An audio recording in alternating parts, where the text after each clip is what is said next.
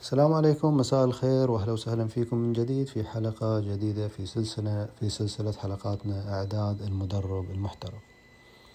عندنا سؤال اليوم نحاول نجيب عليه بشكل مقتضب وبشكل مبسط وهو كيف نقدر نحافظ على السلوك اللي يخلينا نوصل إلى أهدافنا أو كيف نحافظ على السلوك اللي يخلينا نوصل إلى احتراف التدريب. الإجابة على هذا التساؤل ما راح تساعدنا بس أن إحنا نحقق أهدافنا في مجال احتراف التدريب لا. هذا أو هذه الإجابة راح تساعدنا أن إحنا أي جول نحطه أو أي هدف نحطه دائما نوجد له الدوافع والحوافز اللي نحتاجها حتى نستخدمها كوقود إلى السلوك اللي يساعدنا في تحقيق النتائج. نرجع خطوة صغيرة ونكمل. الخطوة اللي نبغى نرجع عليها الواحد حتى يحدث تغيير في حياته لابد إنه يكون عنده أهداف واضحة. فهذه الأهداف إذا كانت واضحة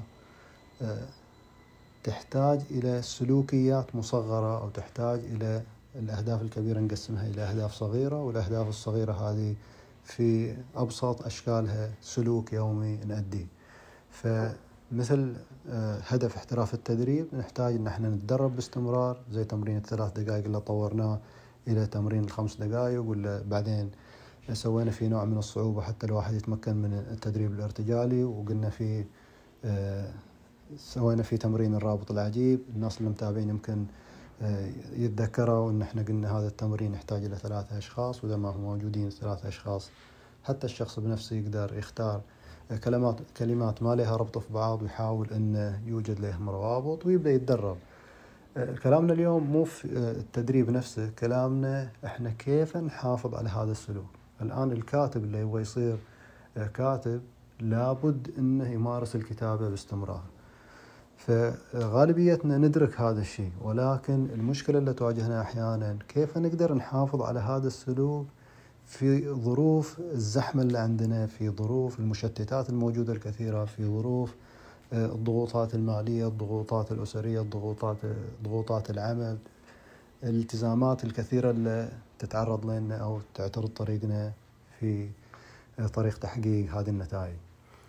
في كثير من الدراسات حاولت تجيب على هذه النوعية من الأسئلة من أهم النظريات نظريات اللي تتكلم عن ال motivation theory أو نظريات الحوافز والدوافع. ميزت في البداية قالت عندنا نوعين من المحفزات. في عندنا نوع خارجي يجي من الخارج وفي نوع يجي من الداخل. عادة المحفزات اللي تجي من الخارج في وجهة نظري هذه المحفزات ما من المفترض أو ليس من المفترض إن إحنا نعتمد عليها. ليش؟ لأن ممكن تنقطع في أي وقت.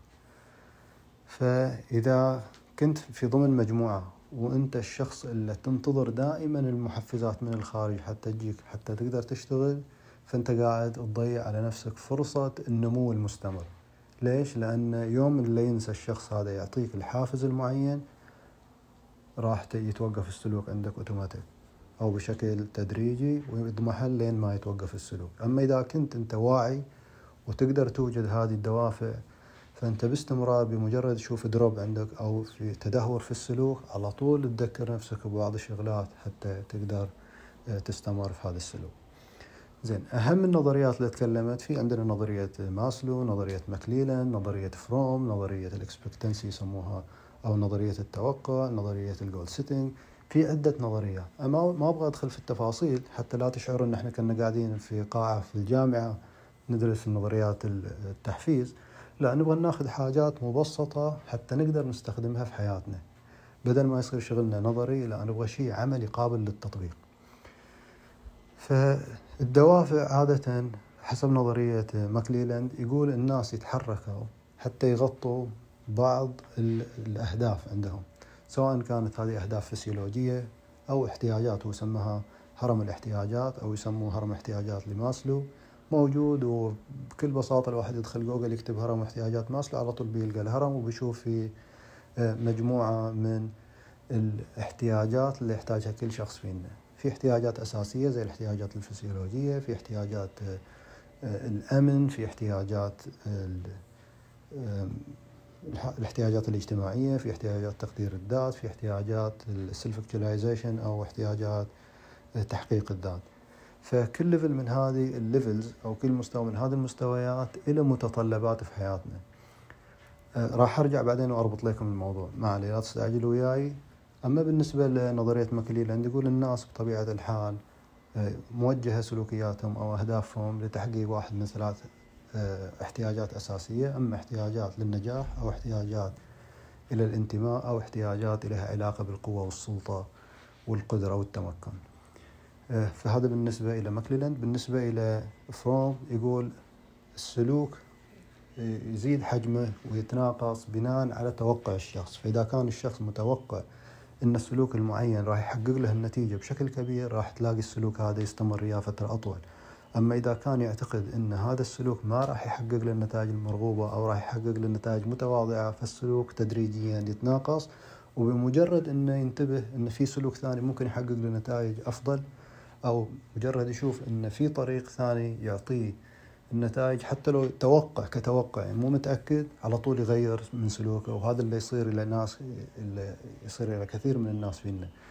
تلاقي مثلا عنده هدف في حياته فترة بسيطة يسعى ومرة واحدة يبدأ يغير على طول اتجاهه. زين.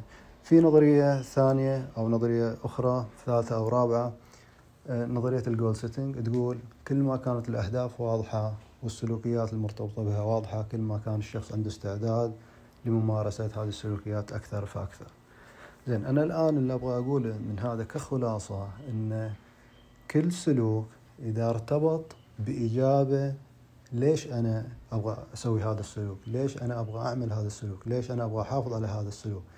إذا كانت الإجابة واضحة بكل بساطة بمجرد أن يصير عندي drop أو تناقص لهذا السلوك على طول أذكر نفسي أقول هذا السلوك اللي أنا أبغى أسويه يشبع لي ال target المعين. يعني لازم أنا كل سلوك أسويه لازم يكون عندي وضوح وضوح شديد ليش أنا قاعد أسوي هذا السلوك. طيب الإجابة لما تكون دائما مست... بشكل مستمر متواجدة في الذهن حاضرة عندنا عندنا وعي عالي فيها كل ما قدرنا إحنا باستمرار نحافظ على السلوك يستمر ويانا فترة طويلة. زين الآن أنا أعرف آه، هدفي وأعرف السلوك اللي يحقق الهدف والإجابة أو ال reason آه، أو الغرض من هذا السلوك واضح عندي. كيف ما أنساه؟ حتى ما أنسى في بعض التمرينات واحد من أهم هذه التمرينات تمرين يسموه ال imagination أو تمرين التخيل.